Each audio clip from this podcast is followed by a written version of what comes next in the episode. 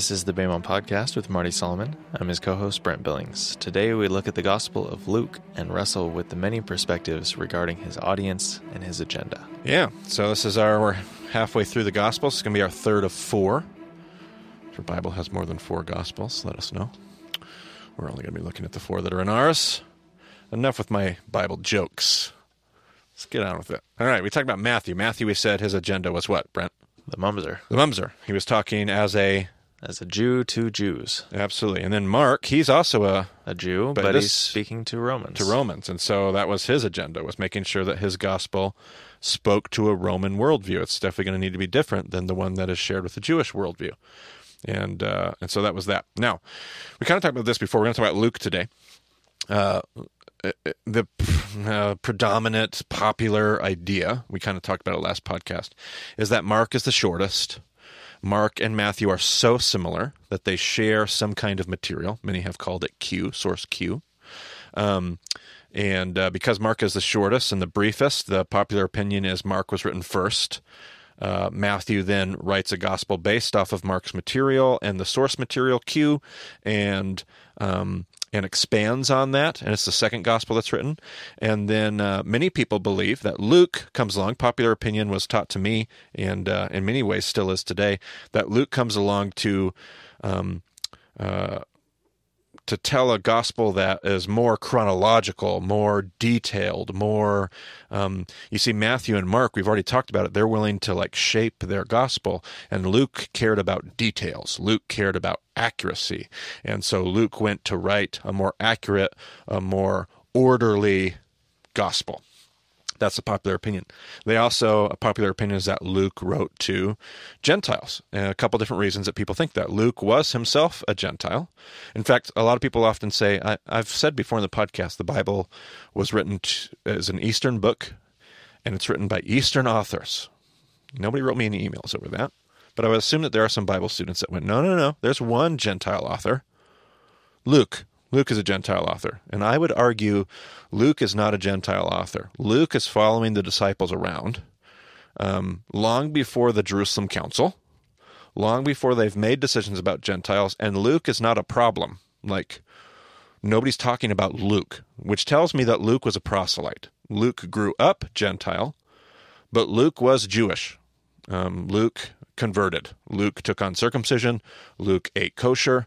Luke wasn't a God-fearer, a Gentile worshiper of the God of Israel, Adonai.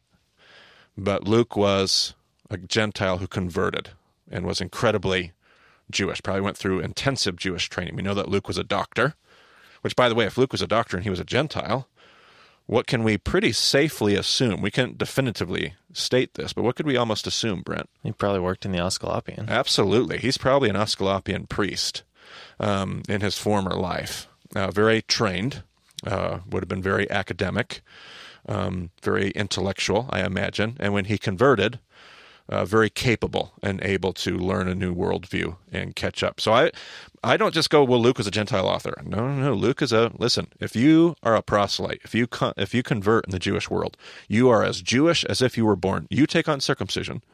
You are a son of Abraham. You are as we'll talk about that more in session four. But you are as Jewish as if you were born Jewish. So you can't, in their world, call Luke a Gentile author. If Luke is a proselyte, and we're not told he's a proselyte, but I think it's a safe assumption uh, based on the context. Luke is a Jewish author. He has a Gentile background, pagan roots, but he's Jewish, and he's a Jewish. And the other reason that we thought he was writing to a Gentile audience is because he writes to Theophilus. You have the first four verses of Luke, don't you, Brent? Yes. Many have undertaken to draw up an account of the things that have been fulfilled among us, just as they were handed down to us by those who from the first were eyewitnesses and servants of the word.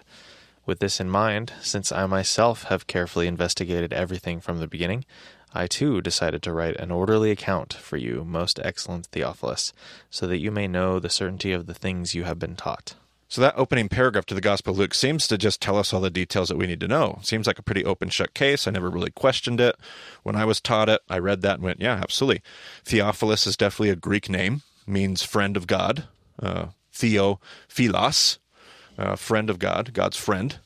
Um, and it's a Greek name. but we don't know if he was Greek. He could have been what kind of a Jew, Brent? A proselyte. Or even even let's just be even more Jewish. What kind of Jew? Have we run into Jews before that had Greek names? Oh, oh, sure, a Herodian. He could have just been a Herodian. Could have had Greek parents that loved and a friend of God. Like if I were a Jew that cared about my Jewish roots but still was Greek and Hellenistic, friend of God would seem like a pretty typical name. Um, and it could just be, it, it could be not even an actual person themselves, like Theophilus, friend of God. That could be a euphemism for the church, um, for the brothers and sisters of Christ as a as a body, as a, a, friend of God. It's just a pretty generic term. We don't know who Theophilus was. He's also going to be referenced in the book of Acts. Um, did, did Luke really write this entire gospel for one person named Theophilus? That would be a little outrageous. It might have been directed towards him, intended to be shared with others. It could be a person. It could be.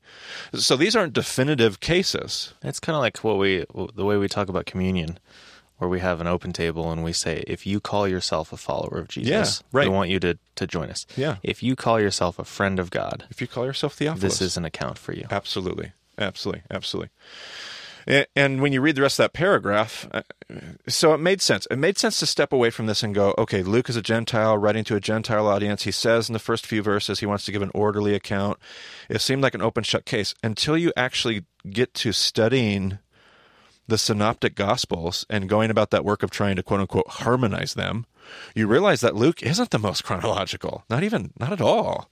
And he's not doing a very good job of writing an orderly, detailed account. Like that's he's really not doing as good of a job as we would want him to. So it gets to be really confusing when you get into it. You're like, well, wait a minute. If this is what he set out to do, he's not doing a very good job.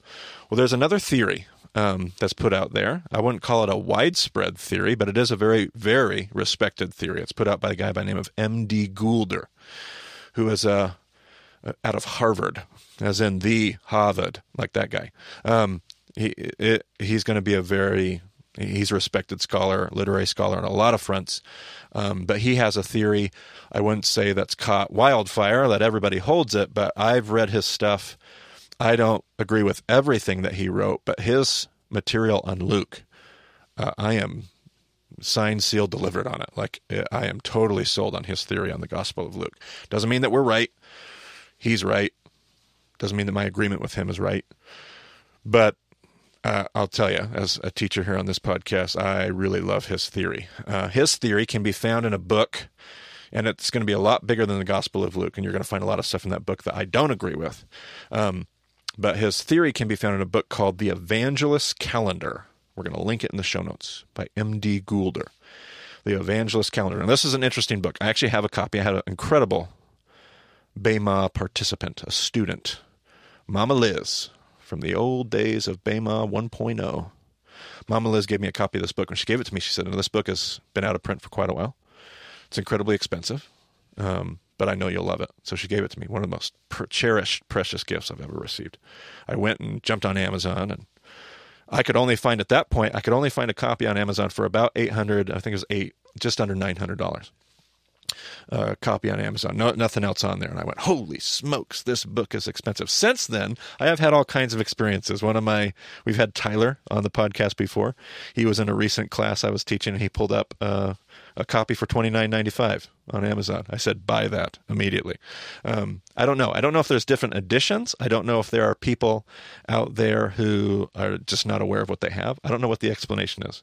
But you just looked just now, and there was a copy for nine hundred dollars, correct? Indeed. And then you found one as cheap as $82. $82. Still a steal of a deal. Pretty about, expensive for a book. Yeah, about 92% off. But be a tough pill to swallow. Yes. Uh, for most people, I think. Yeah, I I cherish my hard copy of this book because it is unbelievably uh, well done.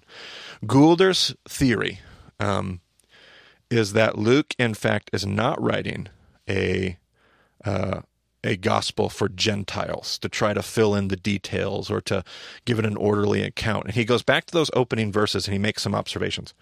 Uh, go ahead and read those again, Brent, and I'll stop you as you read it. Go ahead and read that, that verse again. Many have undertaken to draw up an account of the things that have been fulfilled among us, just as they were handed down to us by those who from the first were eyewitnesses and servants of the word. Okay. Now, that phrase there, servants of the word, the Greek is the same Greek that's used in the Septuagint to talk about the Chazanim. And the Chazanim are those synagogue custodians. They are the people who were responsible for keeping the word. Now, if you can remember, Brent, did a typical synagogue have the whole Tanakh? No, No, you only had. maybe one scroll. Okay, so the Hazan of the synagogue would be responsible for knowing what the other scrolls said because you would need to know. Like you could walk 13 miles to a neighboring village to look at the scroll. But if you didn't have that kind of luxury, or you could look at the Hazan and say, if I remember right, Deuteronomy says, and you would recite that passage out of Deuteronomy. And the Hazan would say, You're correct. I think you're missing one word. If I remember it correctly, it says this and not that. Your Hazan would be the expert. Your Hazan would be responsible for keeping the text, even the text that you don't have.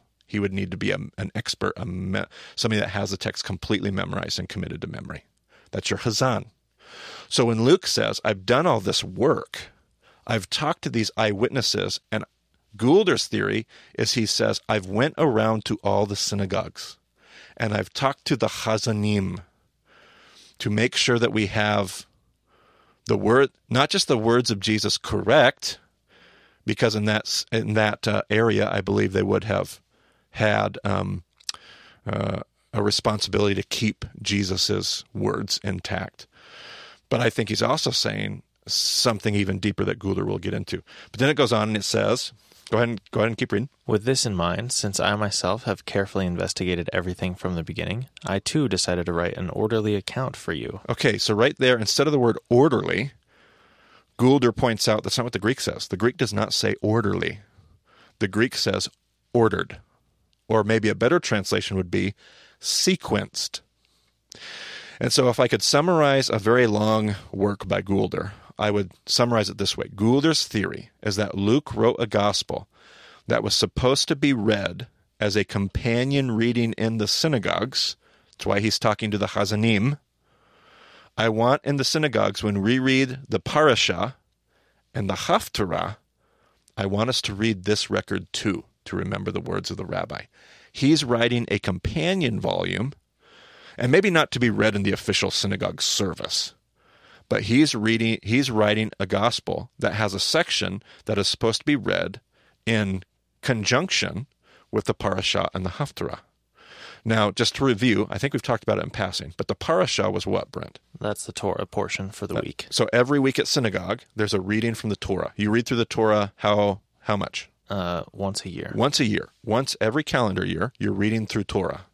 And you have a reading, a, a section of reading that's called your parasha reading for the week.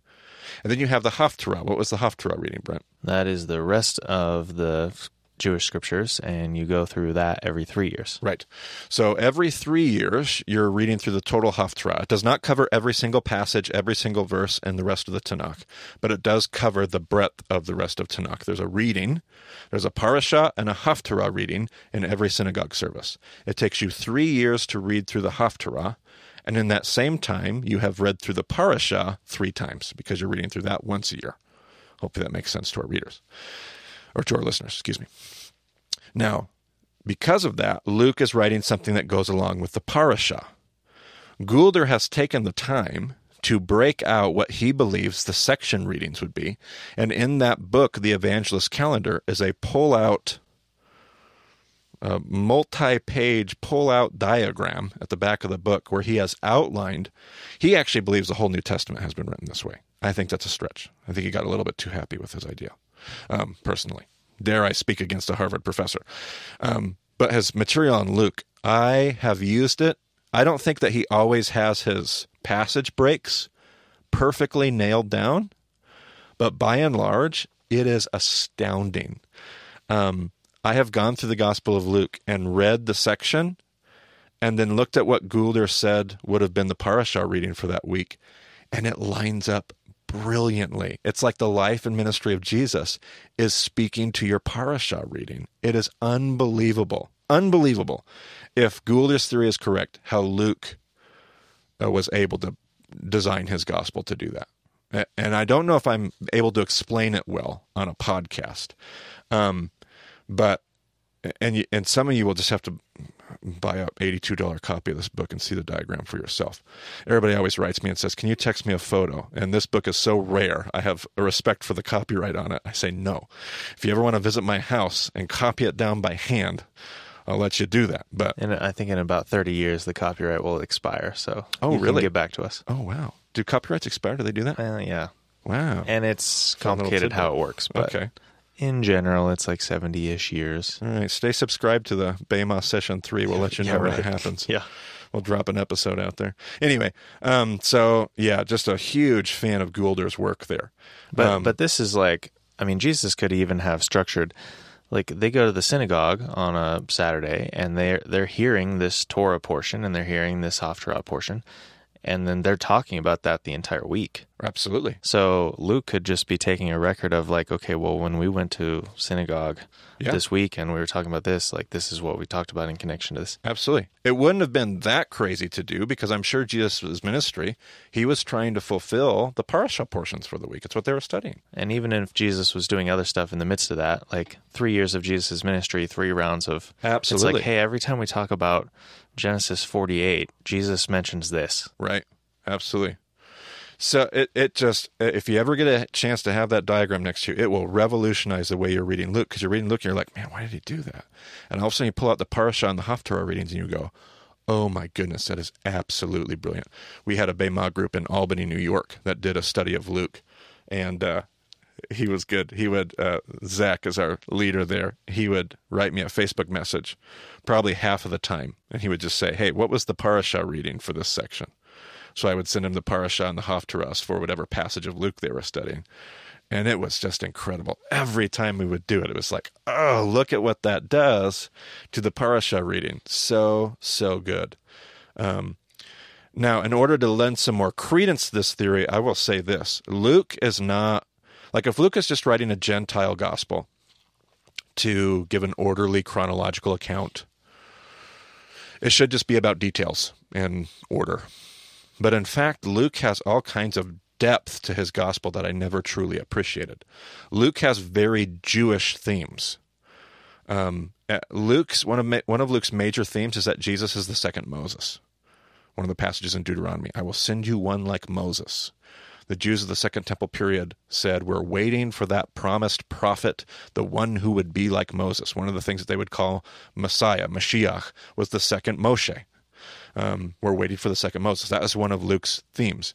Um, and if you really want to see, Luke is full of chiasms, parallelisms, Eastern literary tools. Like if you want to read another great book, you need to read, excuse me, a book by Kenneth Bailey titled it's a two volume work there's two books one called uh, poet and peasant and another book called through peasant's eyes. And you can find a book where both volumes are included in one book and i believe that's one we can link in the show notes here.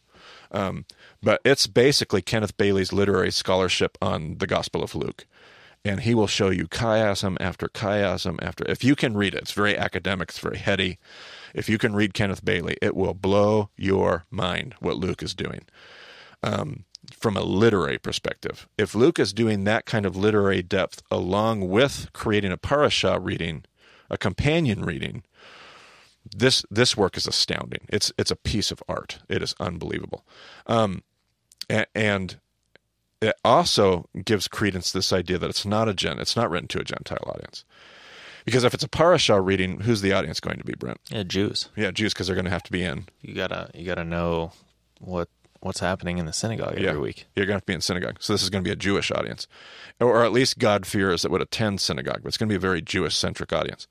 Um, and what would give more credence to that is the fact that he's using a bunch of chiasms and Eastern literary tools. If that's true, I mean, we're not talking. He's not writing that for a bunch of Gentiles. They have no idea what to do with that.